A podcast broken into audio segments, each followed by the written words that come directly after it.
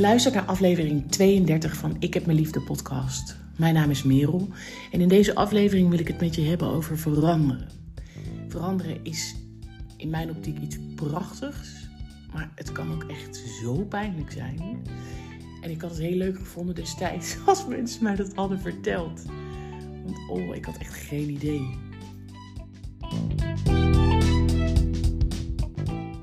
Ik heb de beste man al vaker aangehaald in deze podcast. En ik heb het dan over de Griekse filosoof Heraclitus. Die zei namelijk 2500 jaar geleden dat verandering de enige constante in het leven is. Verandering hoort gewoon bij het leven. Of ik het nou leuk vind of niet. En als je nou aan mij vraagt wat is veranderen dan precies, waar heb je het over? Dan gaat het voor mij heel erg om het loslaten van oude dingen. Dus oude gewoontes, oud gedrag. Of uh, uh, oude situaties. Bijvoorbeeld bij een verhuizing laat je een huis achter. Ga je naar een nieuwe situatie toe. In je werk, ja, in relatie, je kan het overal toepassen. Dus het loslaten van het oude en het opnieuw hechten aan nieuwe dingen. Dus het, het omarmen van nieuwe gewoonten, nieuw gedrag, nieuwe situaties. En veranderen is best wel ingewikkeld, vind ik. En ik sta daar niet uh, alleen in, weet ik zo, als ik eens even om me heen kijk. En als ik kijk wat er ook online over te vinden is. En als ik zie hoe ik dat bijvoorbeeld ook in mijn werkende leven. We hebben daar echt zoveel opleidingen en trainingen en cursussen ook voor gevolgd. We vinden het heel moeilijk. En uh, ik vond op internet, op een website, ik zal die in de side note, zal ik ook uh, mijn bronnen allemaal vermelden. Vond ik zo'n prachtige omschrijving van iemand die zei. Veranderen is het doorlopen van een rouwcurve. Het is meestal een pijnlijke zoektocht naar een nieuw evenwicht dat direct na desoriëntatie begint. En dat vond ik spot om, want waar ik met je naartoe wil is um, weer terug naar 2014, naar uh, het jaar waarin ik mijn burn-out kreeg en waarin ik negen maanden werkte aan mijn eigen herstel. En toen ik in 2015 beter was en weer aan de slag ging en weer ging werken en weer mensen kon zien en nou ja, me weer in het leven kon storten, kwam ik echt een beetje van een koude kermis thuis. En die wil ik heel graag aan je uitleggen. Ik dacht namelijk echt na die burn-out van Hatsa, ik ben er. Ik heb heel veel geleerd over mezelf, over het leven. Ik weet heel goed wat ik niet meer wil. Ik weet nog niet helemaal precies wat ik dan wel wil, maar dat ga ik onderzoeken. Ik weet in ieder geval, ik ga die kant op en ik ga niet meer terug naar wie ik was, naar hoe mijn leven op dat moment was. Ik heb de roer omgegooid. Laat maar komen. Vanaf nu zal alles makkelijker gaan. Het leven zal me vanaf nu gaan toelachen. Want ik ben veranderd, toch? Dit, dit is het. Nou, echt, ik ben van zo'n enorme koude kermis thuisgekomen. Niets bleek minder waar. Wat ik namelijk had bedacht, was dat ik me vanaf het moment dat ik zo ziek was geweest... en ik weer dus me, hè, wat ik net zei, dat ik, dat ik beter was verklaard... dacht ik, the only way is up. Vanaf hier kan het alleen maar beter gaan. En zal ik me alleen maar beter gaan voelen. En dat was gewoon niet zo. Het was heel dubbel en heel verwarrend. Ik heb me in de periode na mijn burn-out, en dan heb ik het echt over een flink aantal jaren, heb ik me bij vlagen heel kwetsbaar gevoeld. Heel erg alleen of eenzaam zelfs op bepaalde momenten. Ook als ik onder de mensen was. Um, ik was ook echt wel gewoon in de war. En ik stelde mezelf dan ook steeds de vragen van...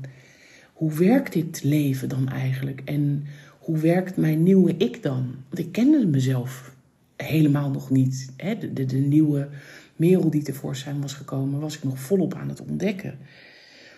En het, het mooie was dat ik voelde me aan de ene kant dus heel onzeker en kwetsbaar. En tegelijkertijd, dat heb ik ook al vaker besproken in de vorige podcast bijvoorbeeld, dat ik naast het feit dat ik me zo onzeker voelde, ook een dieper weten had en voelde.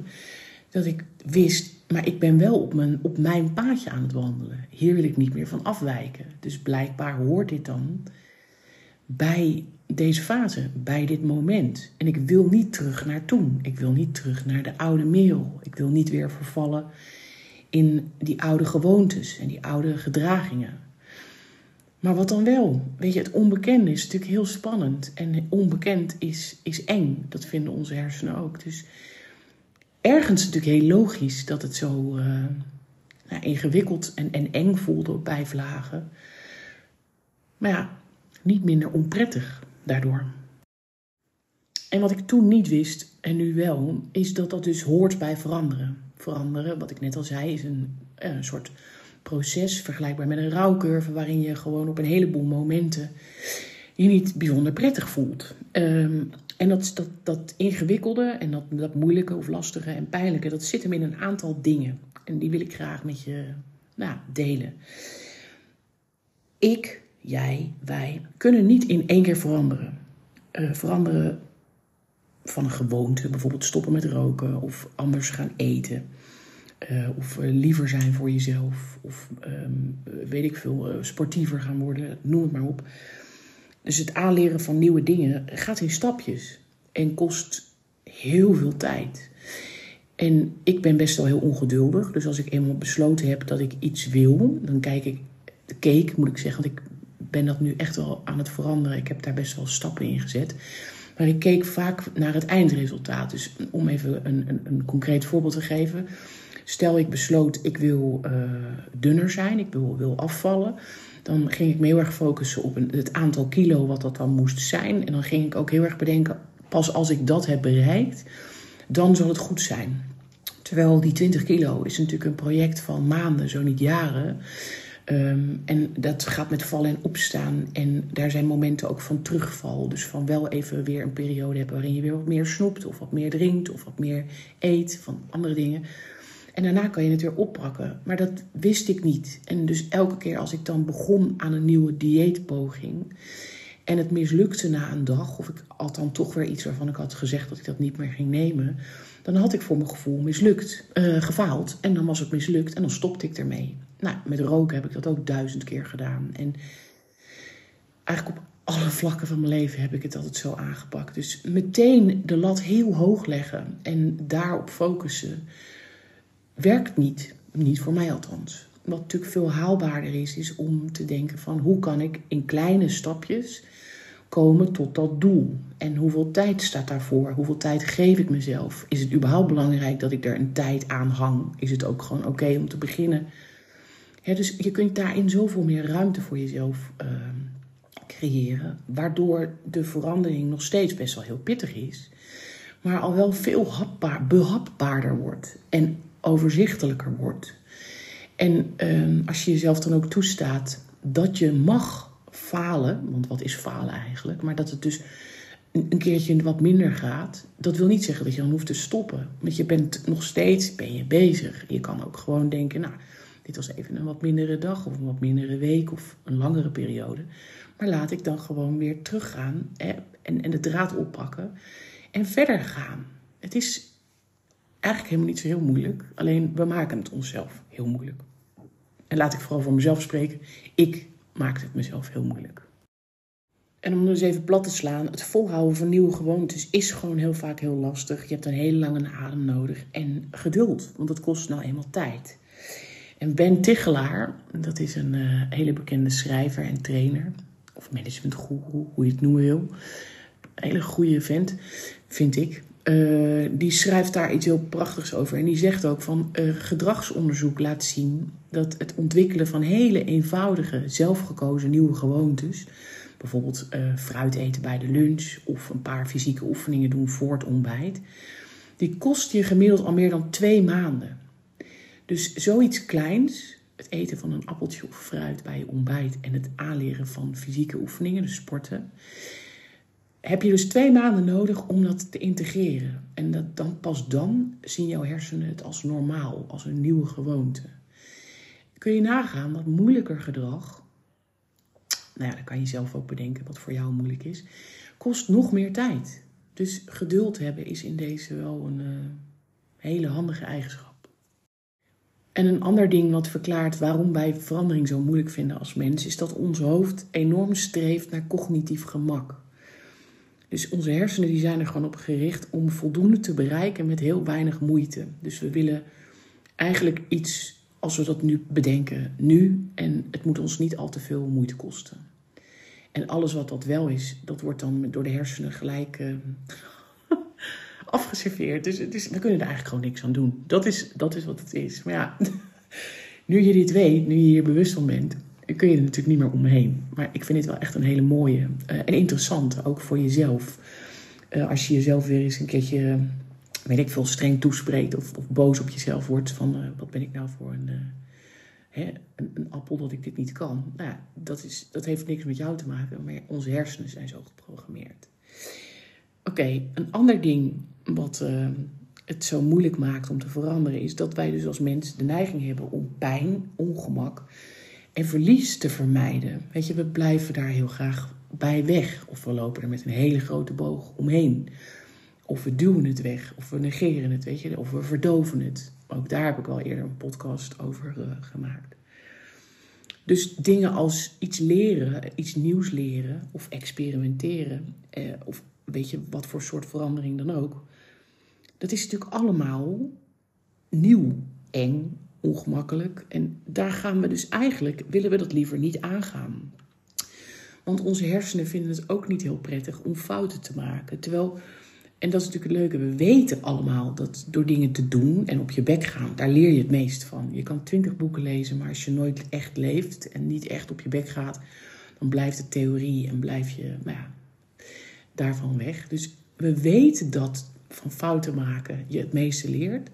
En toch willen we het liever niet. En toch willen we nou ja, het, het goed doen. Ik heb dat heel erg. En misschien jij iets minder, maar dat blijft ook gewoon een soort van aard van het beestje. Ik vind het fijn om dingen in één keer te snappen, om het in één keer te weten, om het in één keer gewoon goed uit te kunnen voeren. Maar ja, helaas, helaas pindakaas. Zo werkt het dus niet. En een laatste ding, wat volgens mij ook een hele grote rol speelt bij uh, nou, waarom we veranderen zo lastig vinden, is dat uh, we ons vaak niet bewust zijn van de, de invloed van de omgeving. En die kan ik misschien het beste even uitleggen door middel van een voorbeeld, om hem even praktisch te maken. En dan betrek ik hem ook weer even op mezelf. Toen ik uh, veranderde na de burn-out en ik er dus achter was gekomen, bijvoorbeeld dat ik ehm, eigenlijk helemaal niet zo'n groepsdier ben als dat ik dacht dat ik was. Maar dat ik erachter was gekomen dat ik introvert ben, dat ik leegloop van um, social chat, van die, van die chit-chatjes. En dat ik het eigenlijk veel lekkerder vind om één op één met mensen af te spreken.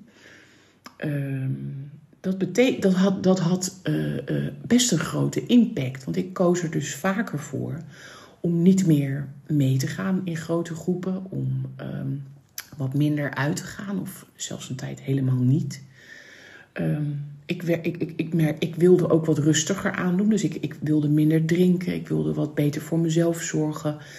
Um, ik, ik vond het leuk om te bewegen en wat vroeger op te staan. Dus dat betekende dat ik wat minder een nachtdier werd en minder uitging. Dat had ik in die hele periode van de burn-out sowieso niet gedaan. Dus ik werd een wat rustiger mens. En uh, ik had natuurlijk daarvoor een leven gecreëerd waarin ik wel heel veel uitging. En waarin ik wel vaak in groepjes met mensen dingen deed. En toen ik dat dus in één keer wat minder ging doen, deed dat best wel pijn. Ook bij mezelf. Want ik merkte toen ineens dat ik dacht: oh, maar als ik dan dus niet meer in dat groepje dingen ga doen, dan wie, met wie dan wel? En hoe dan wel? En wie blijven er dan over? En ehm, ook uh, vriendinnen van, van, uh, van destijds spraken mij daarop aan. Dat ze ervan baalden dat ik niet meer meeging. Dat ik zo veranderd was. Dat dat niet per se voor hun in ieder geval als leuk werd ervaren. En nou ja, dat was best wel heel pijnlijk natuurlijk. En ergens ook logisch. Ik bedoel, als jij besluit om ineens naar rechts te gaan lopen terwijl je je hele leven lang naar links liep dan heeft dat dus impact. En ik had daar helemaal nooit over nagedacht. Ik heb me dat nooit gerealiseerd. Maar dat is natuurlijk gewoon, nou gewoon, dat is wat er gebeurt. En um, om het wat meer actueler te maken, zoals bijvoorbeeld nu ook. Ik ben vorig jaar, uh, ben ik die leefstijl, het leefstijlprogramma gaan volgen. Uh, Leef met MS. En ik heb toen mijn voeding heel erg aangepast. Ik heb toen ook besloten om uh, eh, 100 dagen niet te drinken. En dat werden uiteindelijk zes maanden. Over dat voeding betekende dat ik veel meer groente ben gaan eten en minder vlees. Nou, ik ben getrouwd met een man die het liefste op zijn smoker, zijn barbecue en zijn braai zou slapen. En die dol is op het bereiden van allerlei heerlijke gerechten. En ook echt dol is op het bereiden van vlees. Dus toen ik hem aangaf van, hé hey, Fritsie, ik eh, wil minder vlees eten. En het vlees dat we eten, daarvan wil ik weten dat het goed is. Maar we moeten die groenten meer gaan uh, integreren in onze dagelijkse levensstijl. Vond hij dat best wel lastig. En dat hij ook zei in het begin van, nou, weet je, ook lekker dan. Er blijft wel heel weinig over zo. En dat was ook weer omdat hij niet gewend was om met groenten te koken en te braaien en te smoken en te barbecuen. Dus hij reageerde daar, nou ja, je hebt nu net de hele podcast geluisterd, ook heel menselijk op. Van ja, leuk voor je, maar ik weet even niet hoe. En ik vind het niet zo heel leuk, deze verandering. nou, inmiddels zijn we een hele tijd verder en kan hij de lekkerste groentegerechten bereiden. En heb ik daar zelf ook enorme meters gemaakt. Maar wat ik dus eigenlijk wil zeggen, mijn punt is dat veranderen niet per se heel makkelijk is. En uh, dat het uh, nou, tijd kost, uithoudingsvermogen, doorzettingsvermogen. En dat je daarin ook lief voor jezelf moet zijn. En uh, dat het ook weer met vallen en opstaan gaat. En dat als het dus een keer even niet lukt, dat het niet betekent dat het is mislukt. Dat je gewoon even kan denken: oké, vandaag een mindere dag. Ik pak hem nu gewoon weer verder op. En dan ga je verder. Want je loopt gewoon door. Weet je, je bent al aan het weglopen bij hoe je het dan eerder deed. En dat is helemaal knap en prachtig. En daarmee wil ik hem eigenlijk ook gaan afronden, deze podcast. Omdat ik het woord prachtig zei, moest ik daar heel even aan denken. Ik vind veranderen namelijk echt ook prachtig. Het zorgt ervoor dat het leven in beweging blijft. Dat ik in beweging blijf. Um, dat ik altijd weet dat wat er ook gebeurt. Uh, weet je, ik kan, ik, daar heb ik geen invloed op, op wat er gebeurt, maar wel op hoe ik met dingen omga. En als ik niet, als ik dat nog niet kan, hè, als ik iets niet snap, niet weet, niet weet hoe ik ermee omga, weet ik ook dat ik het kan leren. En dat dat dus misschien een verandering behoeft. Maar ik weet ook dat ik dat inmiddels kan. Dus het uh, geeft me ook een heel groot gevoel van vrijheid en. Um, ook van zelfverzekerd voelen. Van, uh, het maakt niet uit wat er gebeurt. Het, het, kost aanpassingsvermogen, het kost een hoop tranen, uh, een heleboel zweet, misschien wel bloed. Maar um, niks is onmogelijk klinkt misschien een beetje overdreven, maar zo'n gevoel heb ik af en toe wel. Dus het maakt me ook heel trots als ik nu kijk naar wat ik de afgelopen jaren heb aangepast. Aan gezonde voeding, aan beweging, aan hoe ik voor mezelf zorg. En wat ik al vaker heb gezegd, ik begin dan heel vaak mijn, mijn pad van hè, persoonlijke ontwikkeling is voor mijn gevoel bewust begonnen in 2014. Nou, we leven nu in 2023. Dus dat is ruim negen jaar. Ik ben nu 44. Ik ben echt heel benieuwd hoe ik over de komende negen jaar erbij zit. Hè. Dus er gaat nog zoveel veranderen. En dat omarm ik alleen maar, ook dat idee. En heel veel dingen zou ik ook heel graag willen dat ze zo blijven zoals nu. Maar ja, goed, dat heb ik niet in de hand. Dit was hem voor deze week. Ik vond dit echt een mooi onderwerp, een leuk onderwerp ook. Ik ben benieuwd wat jij ervan hebt gevonden. Ik uh, ga afsluiten en lekker van mijn dag genieten. Liefs en tot volgende week.